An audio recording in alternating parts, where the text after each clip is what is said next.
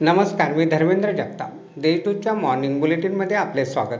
आज सात ऑगस्ट पाहूया धुळे जिल्ह्यातील काही ठळक घडामोडी. न्यायालयातील स्वप्नील पवार हे केंद्रीय लोकसेवा आयोगाच्या परीक्षेत चारशे अठ्ठेचाळीसवी रँक मिळवून उत्तीर्ण झाले. जिल्ह्यातून एकमेव उत्तीर्ण होण्याचा बहुमान त्यांनी पटकावला आहे. तीन वेळा केंद्रीय लोकसेवा आयोगाची परीक्षा उत्तीर्ण होण्याचा मान त्यांनी मिळवला आहे. जिल्हा परिषदेतील एक कर्मचारी कोरोनाबाधित आढळून आल्यामुळे खबरदारी म्हणून दोन दिवस जिल्हा परिषदेचे कामकाज बंद ठेवण्याचा निर्णय सिओनने घेतला आहे. कोरोना आणि लॉकडाऊनच्या काळात जिल्ह्यात सत्तावीस शेतकऱ्यांनी आत्महत्या केल्या आहेत.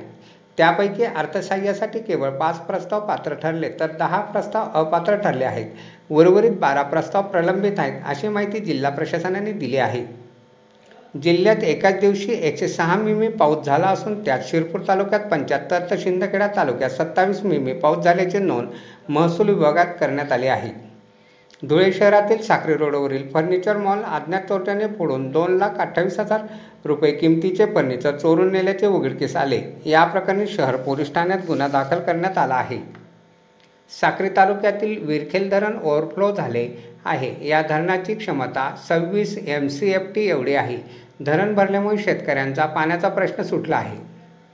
गेल्या अनेक दिवसापासून पिंपणेर कांदा मार्केट बंद आहे. त्यामुळे कांदा घरातच पडून आहे. म्हणून कांदा उत्पादक अडचणीत सापडला आहे.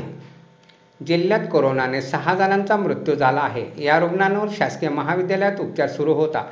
आतापर्यंत जिल्ह्यात कोरोनाने एकशे बत्तीस जणांचा बळी घेतला आहे. त्यात महापालिका क्षेत्रात सहासष्ट तर ग्रामीण भागात सहासष्ट रुग्णांचा समावेश आहे.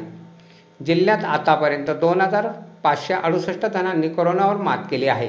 त्यात महापालिका क्षेत्रात एक हजार तीनशे पंच्याऐंशी धुळे तालुक्यात एकशे त्रेचाळीस शिरपुरात सातशे सदोतीस शिंदखेड्यात एकशे चोपन्न आणि साक्री तालुक्यात एकशे एकोणपन्नास रुग्णांचा समावेश आहे. अशा आहेत आजच्या ठळक घडामोडी.